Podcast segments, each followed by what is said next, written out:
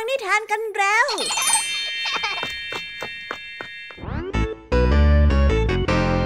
สวีดัสสวัสดีน้องๆ ชาวรายการคิสอาวทุกๆคนนะคะ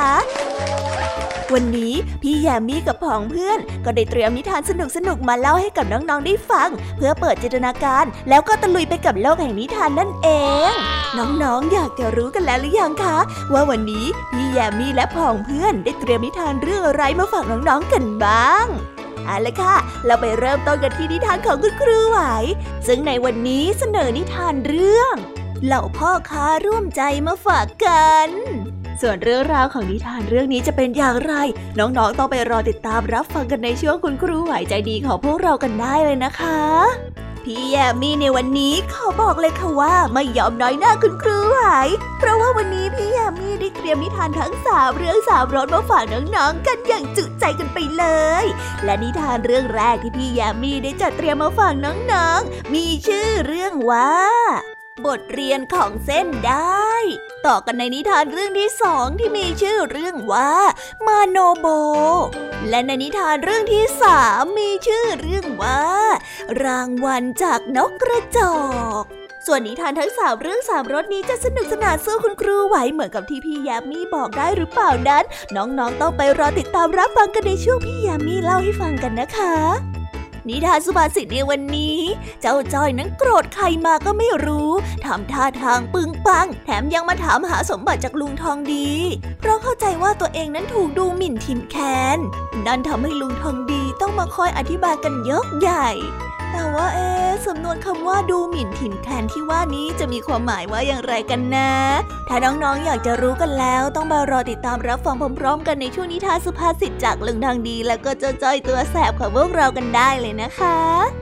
และในวันนี้นะคะ พี่เด็กดีได้เตรียมนิทานเรื่อง ตากับหลานมาฝากกันค่ะ ส่วนเรื่องราวของนิทานเรื่องนี้จะเป็นอย่างไร จะสนุกสนานมากแค่ไหน น้องๆ ห้ามพลาดเด็ดขาดเลยนะคะ ในช่วงท้ายรายการกับพี่เด็กดีของเราค่ะโอ้โห เป็นยังไงกันบ้างล่ะคะ แค่ได้ยินแค่ชื่อเรื่องนิทานก็น่าสนุกแล้วใช่ไหมล่ะคะเด็กๆ พี่ยามีก็ตื่นเต้นอยากจะฟังนิทานที่น้องๆ รอฟังอยู่ไม่ไหวแล้วล่ะค่ะ งั้นเอาเป็นว่าเราไปฟังนิทานทั้งหมดเลยดีกว่าไหมคะ งั้นถ้าน้องๆพร้อมกันแล้ว เราไปพร้อมกันเลยดีกว่านะคะสามสองหนึ่งไปกันเลย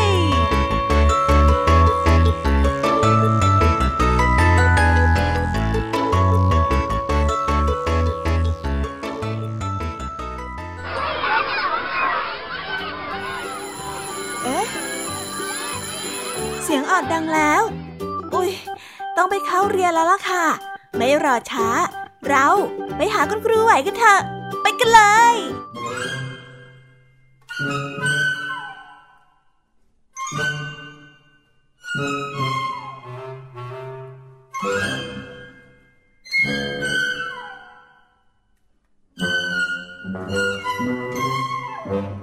คู่ไหวใจดี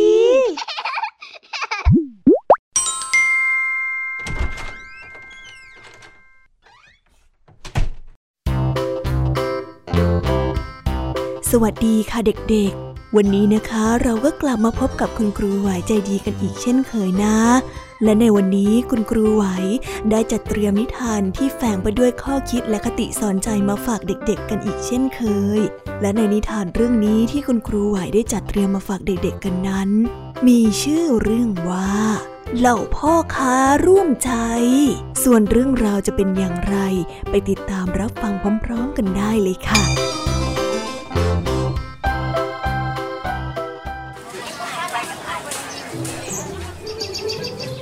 บนเส้นทางที่มีพ่อค้า มักจะบรรทุกสินค้าใส่เกวียนมาขาย มีขบวนสินค้าขบวนหนึ่ง ในขบวนนี้มีพ่อค้าและคนดูแลขบวนอยู่ร่วมกันสิบคน เดินทางมาไกลจากต่างเมือง รอนแรมมาวันแล้ววันเล่า ทุกวันเมื่อพระอาทิตย์ตกดิน เหล่าพ่อค้าและผู้ดูแลนั้นจะต้องมาตรวจสอบดูสินค้าว่า ชิ้นใดนั้นเสียหายจากการเดินทางบ้างหรือไม่ พอตกกลางคืนก็ได้แบ่งเวรกันเฝ้าระวัง ไม่ให้สินค้านั้นถูกขโมยไป วันนี้เป็นวันคืนเดือนมืด มองไม่เห็นพระจันทร์เลยดวงดาวสักดวงก็มองไม่เห็น ท้องฟ้านั้นมืดคลึ้มไปหมด เหล่าพ่อค้าได้หยุดพัก และก่อกองไฟเพื่อให้แสงสว่างเกิดขึ้น เมื่อเดินทางจนเมื่อยล้ามาตลอดทั้งวัน ต่างคนก็ต่างรีบกินข้าวและเข้านอนเพื่อเก็บแรงเอาไว้เดินทางต่อในวันพรุ่งนี้ แต่ก็ยังไม่ลืมที่จะจัดเวรยามเพื่อเฝ้าระวังขโมย ที่จะอาจมาขโมยสินค้าในทุกเมื่อ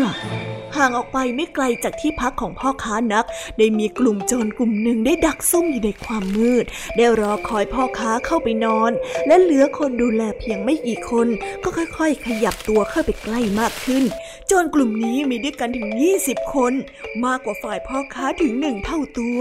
เจ้าหัวหน้าโจรเห็นว่าได้เวลาแล้วก็ได้ส่งสัญญาณให้ลุงน้องนั้น เข้ามาล้อมที่พักของพ่อค้า แล้วบุกเข้าไปขโมยสินค้ามาในทันที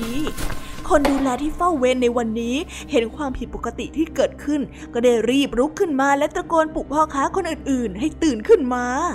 เฮ้ยตื่นเร็ว พวกโจรมันมาบุกปล้นเราแล้ว รีบๆตื่นเร็วเข้าพวกเรา เฮ้ยเฮ้ยเฮ้ยเราตื่นแล้วเฮ้ยเราตื่นตื่นตื่นตื่นให้พวกเรามาช่วยกันเร็วเฮ้ยเฮ้ย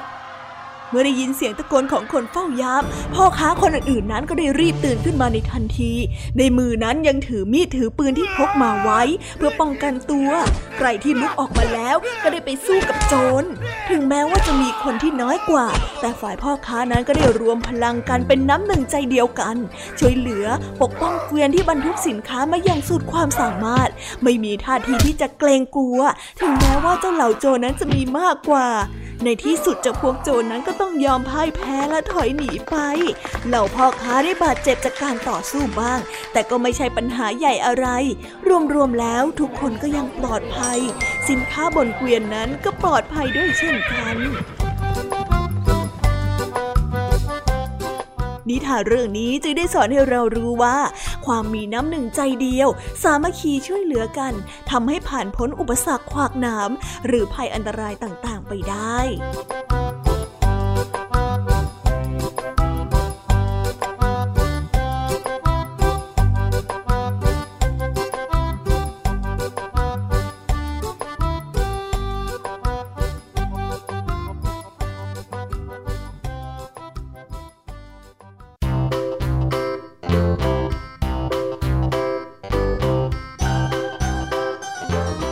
แล้วก็จบกันไปเป็นที่เรียบร้อยแล้วนะคะสำหรับนิทานของคุณครูไว้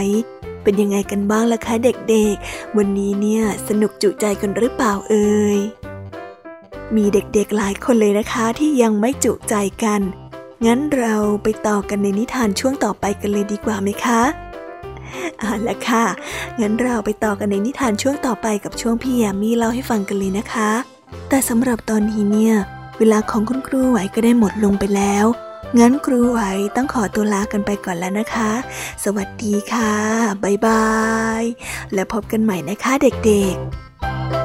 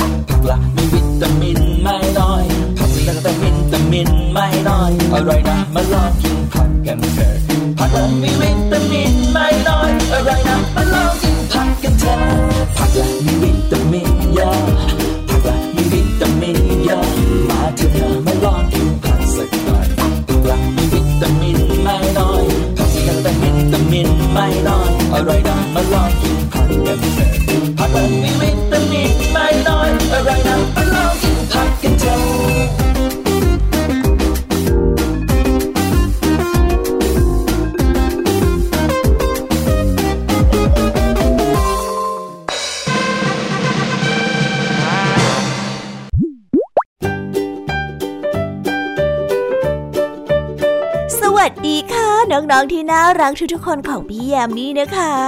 เปิดรายการมาพร้อมกับเสียงอันสดใสของพี่แยมมี่กันอีกแล้ว แน่นอนค่ะว่ามาพบกับพี่แยมมี่แบบนี้ก็ต้องมาพบกับนิทานที่แสนสนุกของพี่แยมมี่ทั้งสามเรื่องสามรสและในนิทานเรื่องแรกที่พี่แยมมี่ได้จัดเตรียมมาฝากน้องๆนนั้น มีชื่อเรื่องว่า บทเรียนของเส้นได้ ส่วนเรื่องราวจะเป็นอย่างไรและจะสนุกสนานมากแค่ไหน จะสู้คุณครูไหวได้หรือเปล่านั้นไปติดตามรับฟังพร้อมๆกันได้เลยค่ะ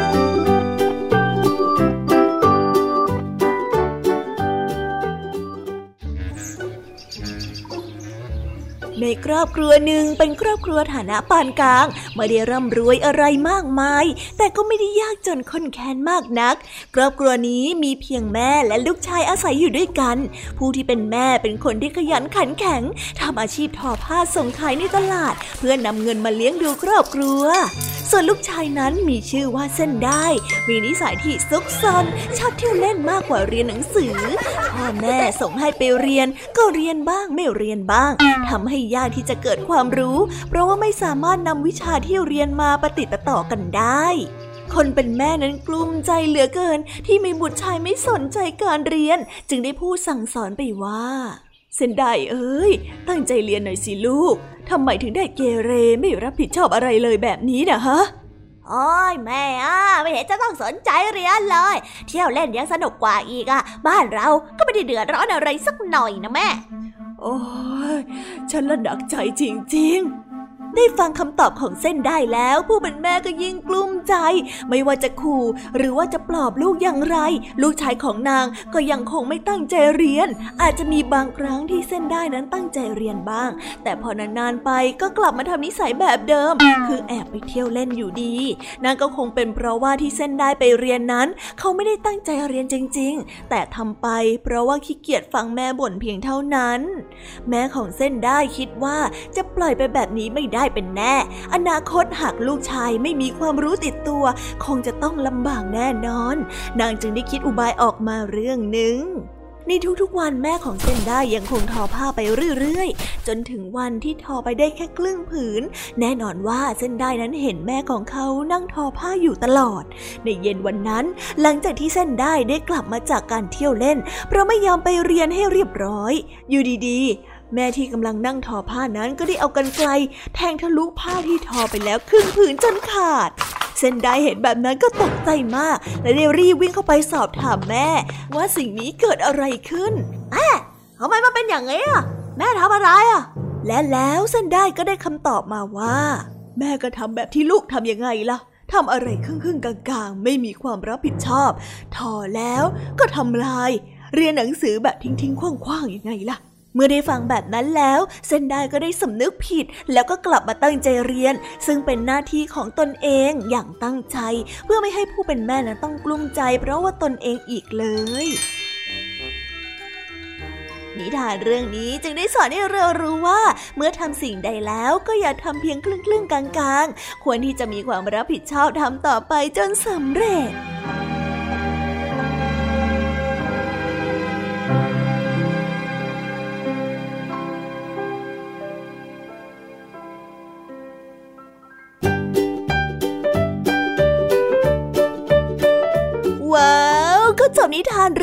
ของพี่ยามีกันลงไปแล้วนะคะ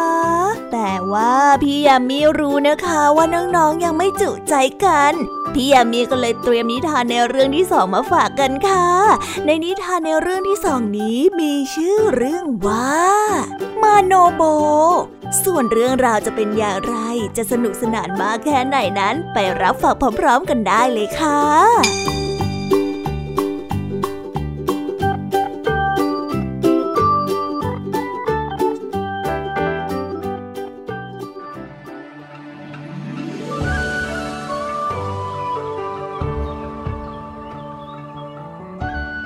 มาโนโบ อาศัยอยู่ในป่าบูกิต บ้านของเขาสร้างอยู่บนต้นไม้สูงทำด้วยกิ่งไม้ ฟาง และขนนก ผิวหนังของเขาเป็นแผลที่ไม่มีใครรักษาให้หายได้ เขามีชีวิตอยู่ด้วยการวางกับดักในป่า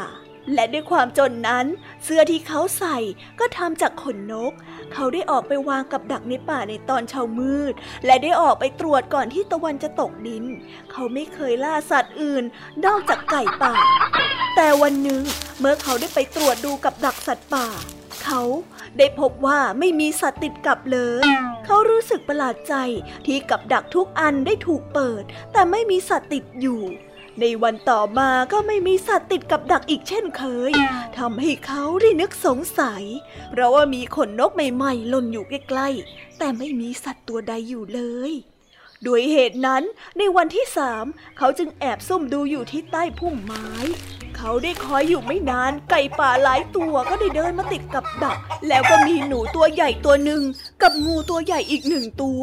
เข้ามาเอาไก่ป่าที่ติดกับกับดักออกไปอย่างเงียบๆมาโนโบกระโจนออกไปไล่ล่าตามเจ้าหัวขโมย และเขาก็จับได้ก่อนที่จะเข้าไปในโพรงโคนต้นไม้ มาโนโบได้พูดขู่ว่า แกจะต้องใช้หนี้ที่ขโมยฉันด้วยชีวิต เขาพูดพร้อมกับยกหอกขึ้นทำท่าจะแทง ทั้งหนูและงูได้พูดกับเขาไปว่าปลดไว้ชีวิตพวกเราได้เถิด แล้วเราน่ะจะให้ของวิเศษแก่ท่าน ของวิเศษอะไรกัน เขาได้ถาม เจ้าหนูได้ดึงหนวดออกมาสามเส้น ส่วนงูก็คาบขนนกสามอันออกมายื่นให้ ของทั้งสองอย่างเนี่ย ถูคนตายให้ฟื้นคืนชีพขึ้นมาได้ มาโนโบได้รับขนนกกับหนวดของหนู และพูดขึ้นมาว่า ฉันจะไว้ชีวิตแก ถ้าหากว่าแกสัญญาว่าจะไม่ขโมยอีก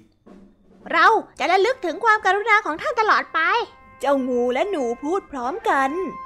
ในครั้งนั้นหัวหน้าหมู่บ้านมีลูกสาวแสนสวยคนหนึ่ง หัวหน้าหมู่บ้านรักลูกสาวคนนี้เป็นอย่างมาก และไม่ต้องการให้แต่งงานเร็วกว่ากำหนดไว้ จึงเก็บลูกสาวไว้ให้พ้นจากคนที่มาติดต่อ โดยซ่อนลูกสาวไว้ในหอคอยที่สูง ที่ตั้งอยู่บนเสาต้นเดียว และได้มีหญิงชาราคนหนึ่งคอยดูแลรับใช้ อาหารและเสื้อผ้าของคนทั้งสองนั้น จะถูกส่งขึ้นไปด้วยการใช้เชือกดึง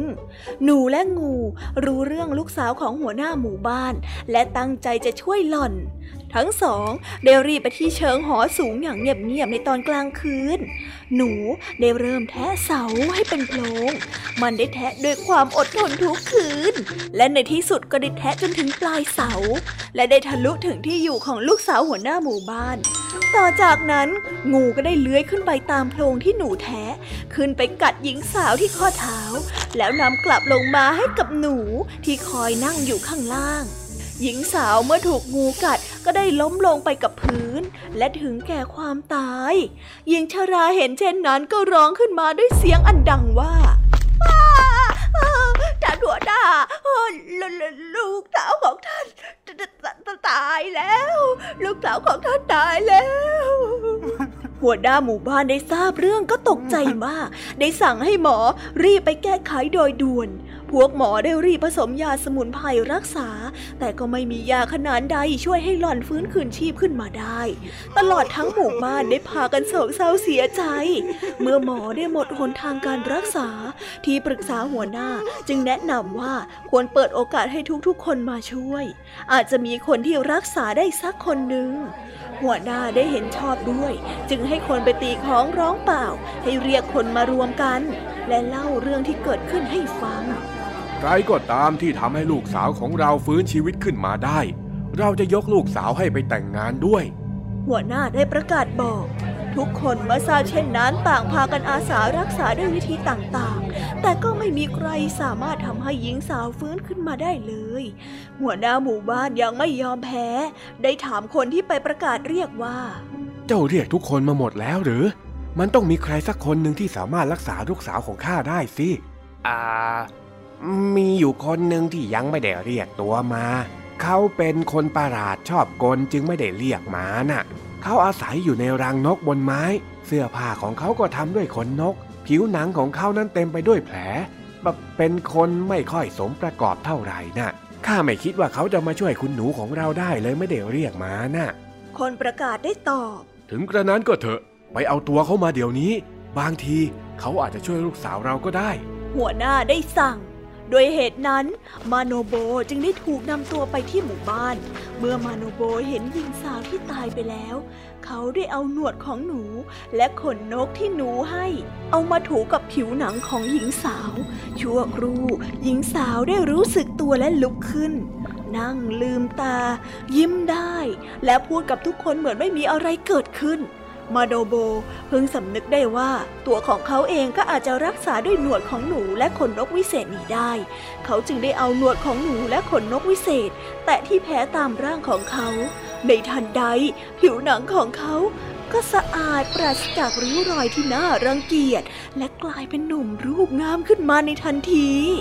ในที่สุดมาโนโบก็ได้แต่งงานกับหญิงสาวแสนสวย และมีชีวิตด้วยความสุขต่อมาอีกช้านาน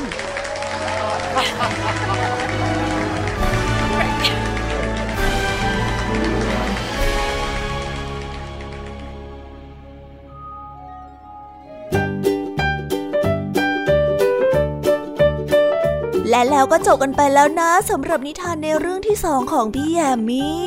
น้องๆสนุกจุใจกันแล้วหรือยังเอ่ยเอ๊ะ อะไรนะคะ ยังไม่จุใจกันเหรอ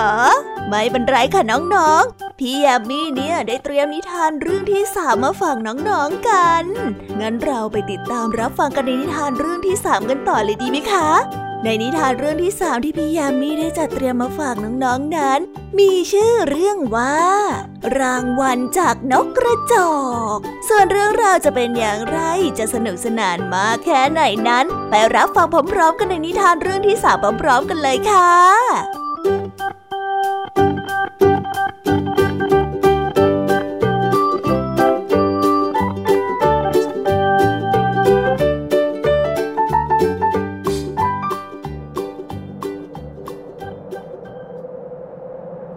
ครั้งหนึ่งนานมาแล้ว ได้มีเด็กหญิงที่ยากจนคนหนึ่ง เดินเล่นอยู่ในสวนใกล้กระท่อม วันนี้บรรยากาศดีจังเลยผีเสื้อก็สวยสวยในขณะที่เดินเล่นอยู่นั้นก็ได้บังเอิญพบเจ้านกกระจอกตัวหนึ่ง ที่กำลังจะถูกงูนั้นกลืนและกินเข้าไป ไม่นะ ไม่นะเจ้างู นกกระจอกแม้จะอยู่ในปากของงูแล้ว แต่ก็ยังคงร้องและพยายามดิ้นรน เพื่อให้ชีวิตของตัวเองนั้นรอดออกมาได้ช่วยด้วยช่วยด้วยช่วยฉันทีนะเอ้วช่วยฉันทีฉันกำลังจะตายแล้วเธอช่วยฉันทีไม่นะ ด็กหญิงได้กลัวงูมาก แต่ก็สงสารเจ้านกกระจอก จึงได้ก้มลงเก็บเศษก้อนดิน แล้วคว้างใส่เจ้างู จนในที่สุดเจ้างูก็ได้ปล่อยเจ้านกกระจอกขอบใจนะสาวน้อยฉันจะไม่ลืมบุญคุณของเธอเลยโชคดีนะจ๊ะอย่าให้งูจับได้อีกล่ะ และกลางดึกคืนนั้น เด็กหญิงน้อยก็ได้นอนหลับฝันไปว่า มีเจ้านกกระจอกตัวเล็กๆข้าไข่มุกเม็ดโตมาวางไว้ที่หน้าต่างของกระท่อม ฉันฝันไปเหรอเนี่ย ฮะ นั่น นั่นอะไรอะปรากฏว่าพอตื่นขึ้นมาก็ได้พบว่ามีไข่มุกเม็ดหนึ่งจริง ๆ เด็กน้อยได้มอบไข่มุกนั้นให้กับแม่ เพื่อที่จะไปขายในเมือง และได้เงินมาเป็นจำนวนมาก เด็กหญิงจึงได้มีเสื้อผ้าสวยๆและอาหารดีๆกินนับตั้งแต่นั้นเป็นต้นมา เพราะเจ้านกกระจอกตัวน้อยนั่นเอง เอ๊ะขอบใจเจ้านกกระจอกมากเลยนะจ๊ะ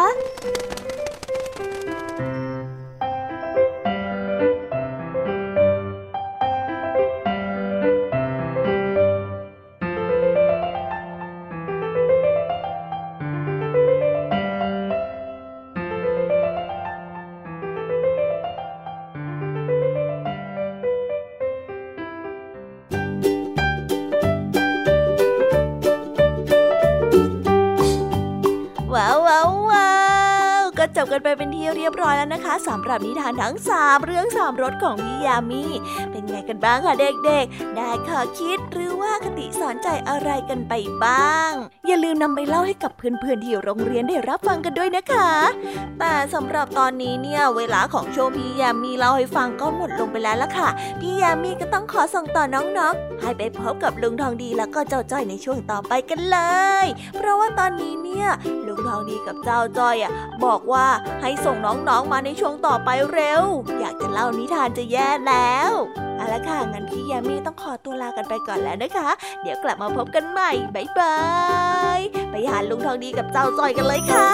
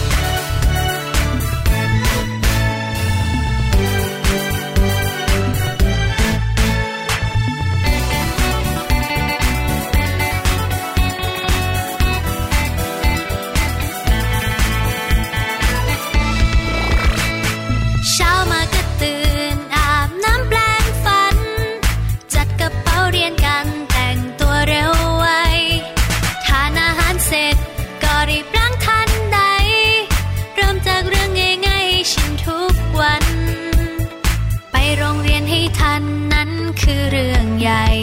ไม่ยอมมาสายแม้สักวัน ตรงต่อเวลา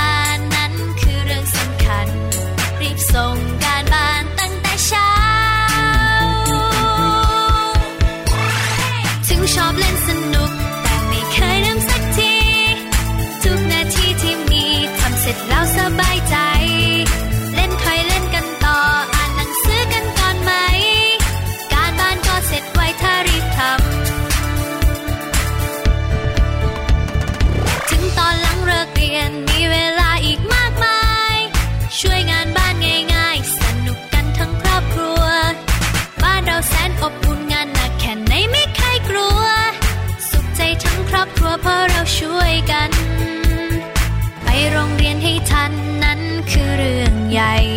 ไม่ยอมมาสายแม้สักวัน ตรงต่อเวลานั้นคือเรื่องสำคัญ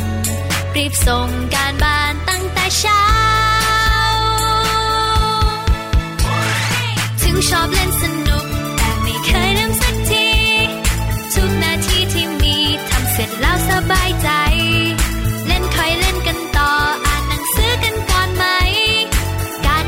เสร็จไว้ถ้ารีบทำ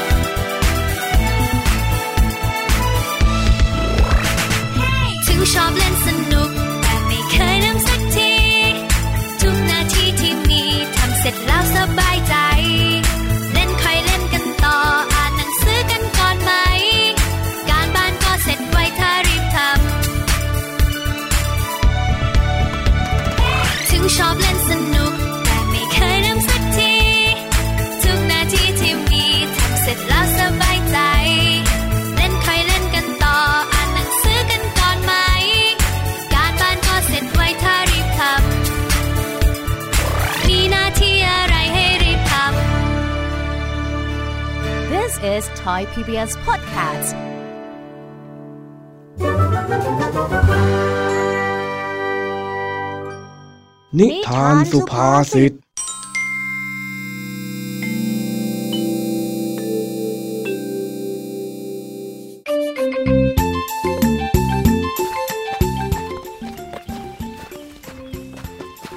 จ้าจ้อยเดินตึงตังมาด้วยความโกรธ แล้วมารื้อข้าวของในบ้านเห มือนกับกำลังหาอะไรสักอย่าง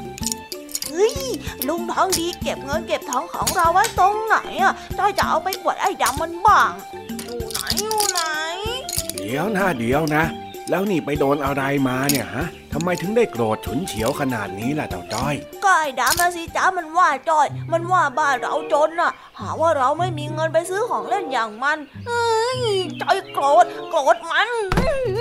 เดี๋ยวเดี๋ยวเดี๋ยว บ้านเรานี่ก็ไม่ได้จนขนาดนั้น แล้วอีกอย่างเนี่ยนะ ไอ้เจ้าดำเนี่ยบ้านมันก็ไม่ได้รวยด้วย มันมีปากมันก็พูดไปเรื่อย เอ็งจะไปโกรธมันทำไมล่ะฮะเจ้าจ้อย ใจเย็นเย็นๆสิใจเย็นเย็นไม่รู้ล่ะจ้อยไม่เย็นมันแล้ว มันดูถูกหมุนถิ่นแทนจ้อยจ้อยไม่ยอมหรอกๆเดี๋ยวเดี๋ยวเดี๋ยวเอเอ็งพูดว่าอะไรนะ ดูอะไรนะฮะ ดูถูกหมุนถิ่นแทนไงลุง ลุงไม่รู้จักสำนวนไทยเหรอจ๊ะ เอ็งกำลังจะพูดว่าดูหมินถิ่นแคลนหรือเปล่าฮะเจ้าจ้อย นั่นแหละนั่นแหละนั่นแหละดูหมินถิ่นแคลนก็ได้ มันจะพูดว่าไรจ้อยก็โกรธหมดแหละ ไหนลุงเก็บเงินไว้ตรงไหนเหรอจ้อยจะเอาไปให้มันดู มานี่มานี่ มานั่งใจเย็นๆก่อน รู้ไหมว่าดูหมินถิ่นแคลนเนี่ยมันแปลว่าอะไร รู้จักมันแปลว่า คนที่ดูถูกบ้านเราว่าจนยังไงละจ๊ะ ไม่ใช่ไม่ใช่ มันไม่ใช่อย่างนั้นสักหน่อยเอ้ย ดูหมิ่นทินแคลนเนี่ย มันแปลว่า การดูถูกฐานะของผู้อื่นด้วยการเหยียดหยามต่างหากเล่า แต่ถ้าหากว่าเรารู้ว่าฐานะของเราไม่ได้แย่ขนาดนั้นเนี่ย แล้วเราจะไปโกรธกับคำดูหมิ่นนั้นไปทำไมล่ะเจ้าจ้อยก็มันว่าบ้านเราอะจ้อยอายคนอื่นเขาเลยอยากจะพิสูจน์ให้คนอื่นเห็นว่า เราไม่ได้จนอย่างที่มันว่าจ้ะอะแล้วยังไงต่อ ถ้าหากว่าเอาเงินไปให้มันดูได้แล้วเนี่ย จะยังไงต่อฮะเออจ้อยก็ไม่รู้เหมือนกันจ้ะงั้นมานี่ เดี๋ยวลุงจะเล่าอะไรให้ฟังเพื่อว่าจะได้ใจเย็นๆ แล้วก็ลดความวู่วามลงมาบ้างก็ ได้จ้ะกาละครั้งหนึ่ง มีนกนิสัยไม่ดีอยู่ตัวหนึ่ง ชอบพูดจาว่าร้ายสัตว์อื่นๆ เหยียดหยามคนอื่นไปทั่ว ไม่ว่ามันจะบินไปทางไหน พอได้เจอกับใคร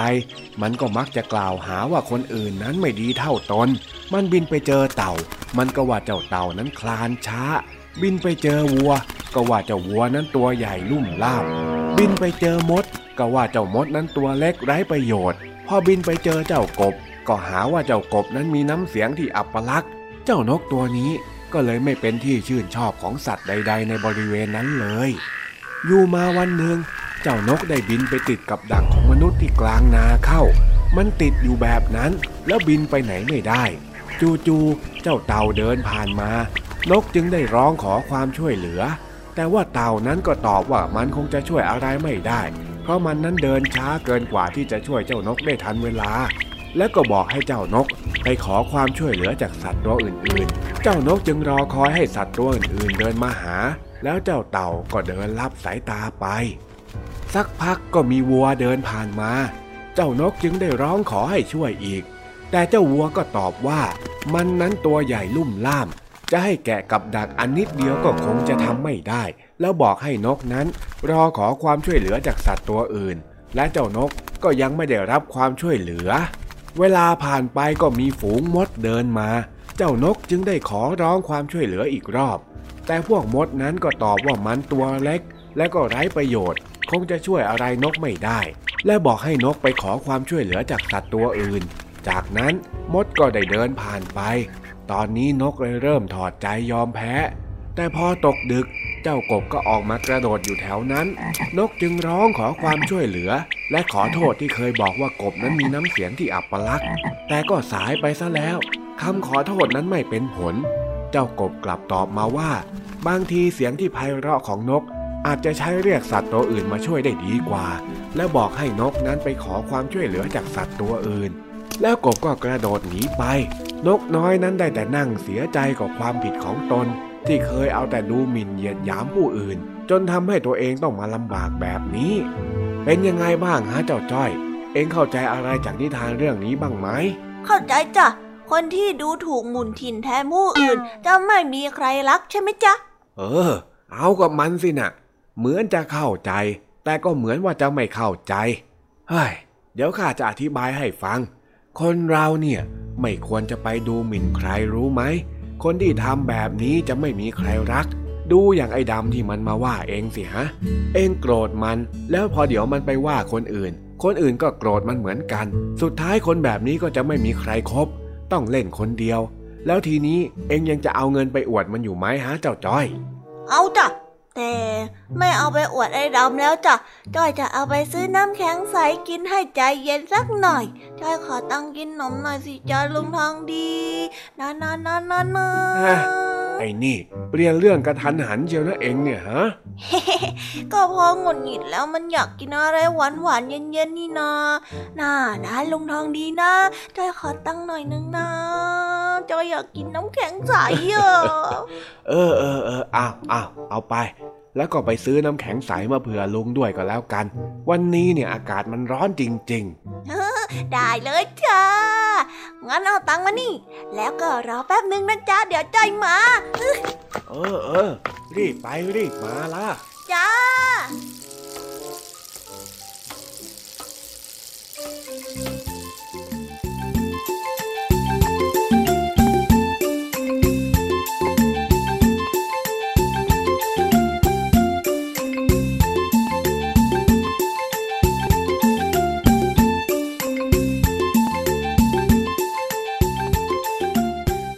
แล้วนะคะสำหรับนิทานสุภาษิตสนุกสนุกจากลุงทองดี แล้วก็จอจอยจอบปัญหาของเรา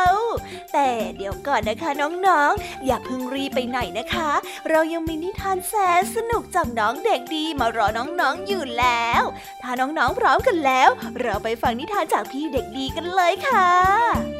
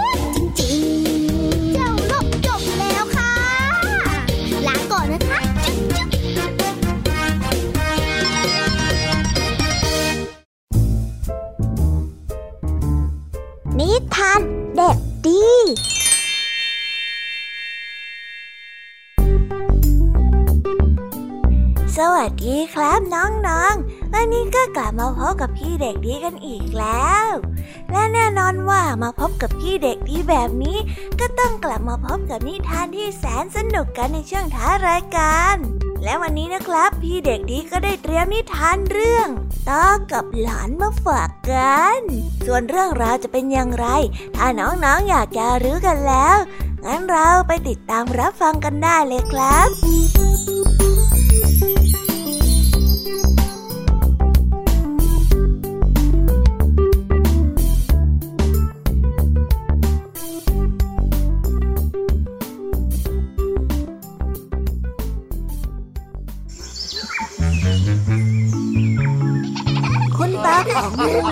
นเป็นชาวนา คุณตากับหลานฝาแฝดทั้งสองนั้นอาศัยอยู่ที่กระท่อมน้อยปลายนา หลานฝาแฝดทั้งสองต่างรักคุณตาเป็นอันมาก เมื่อคุณตาไปไหนมาไหน หลานก็จะขอตามไปด้วยเสมอวันหนึ่งในฤดูฝน ชาวนากำลังไถนา คุณตากับหลานทั้งสองคนก็ไปไถนาด้วย หลานนั้นชอบวิ่งไปวิ่งมา คุณตาจึงได้คอยเรียกหลานให้มาอยู่ใกล้ๆ คุณตาจะสอนให้หลานนั้นสังเกตต้นข้าว สอนวิธีจับคันไถ วิธีไถนาและดำนาให้กับมูลและมน มูลและมนถามคุณตาว่าทำไมหนูต้องเรียนวิธีการทำนาด้วยล่ะคะ คุณตาได้ยิ้มและถามออกไปว่า แล้วทำไมเราถึงต้องกินข้าวล่ะหลาน หรือถ้าอย่างนั้นมีอาชีพอะไรที่คิดว่าเป็นงานที่ดีที่ทำแล้วมีความสุขล่ะมูและโมนได้นั่งคิดอย่างเงียบๆอยู่ คุณตาก็ได้พูดต่อไปอีกว่า อืม ก็อาชีพทำนายังไงล่ะหลาน การทำนาเนี่ยเป็นอาชีพที่มีเกียรติ ข้าวที่เรากินอยู่ทุกวันนี้ก็ได้มาจากชาวนาทั้งนั้นนะโมนได้พูดกลับมาว่าาวนาก็ไม่มีข้าวกินใช่ไหมคะคุณตา ใช่แล้วหลานรัก ตาจึงอยากให้หลานเนี่ยเรียนรู้วิธีการทำนา แล้วก็อยากให้หลานน่ะรักอาชีพชาวนาต่อจากนี้ไป เดี๋ยวตาจะเป็นคนสอนให้หลานมีวิถีชีวิตที่ถูกต้องตามหลักของชาวนาทุกคน และเมื่อหลานโตขึ้น เมื่อตาไม่อยู่แล้ว หลานจะได้เป็นชาวนาที่ดีและเลี้ยงดูตัวเองได้ยังไงล่ะ พูดแล้วคุณตาก็ยิ้มอย่างมีความสุข หลังจากนั้นมูกับมวนก็ได้ตั้งใจเรียนรู้วิธีการทำนา ต่อมาเด็กทั้งสองก็ได้เติบโตขึ้นเป็นชาวนาที่ดี มีฐานะที่ร่ำรวย และก็มีความสุขเป็นผู้นำของครอบครัวต่อไป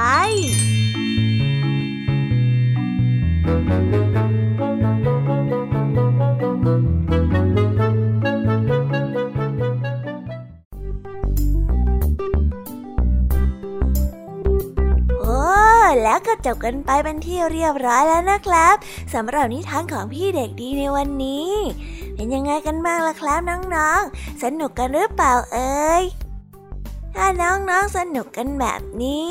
เอาไว้วันหลังพี่เด็กดีจะจัดเตรียมนิทานที่แสนสนุกแบบนี้มาฝากกันอีกนะครับ แต่สำหรับวันนี้เวลาของพี่เด็กดีก็หมดลงไปแล้ว พี่เด็กดีก็ต้องขอตัวลาน้องๆกันไปก่อน แล้วพบกันใหม่นะครับ สวัสดีครับ บ๊ายบาย เป็นเด็กดีของคุณพ่อคุณแม่นะครับ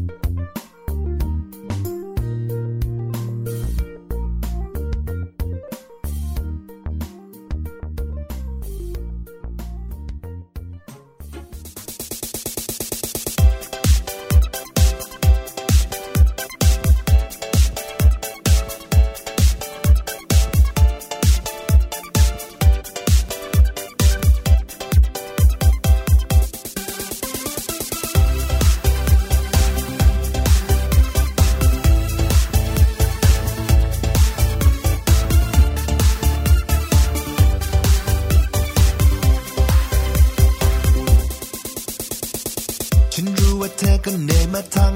วัน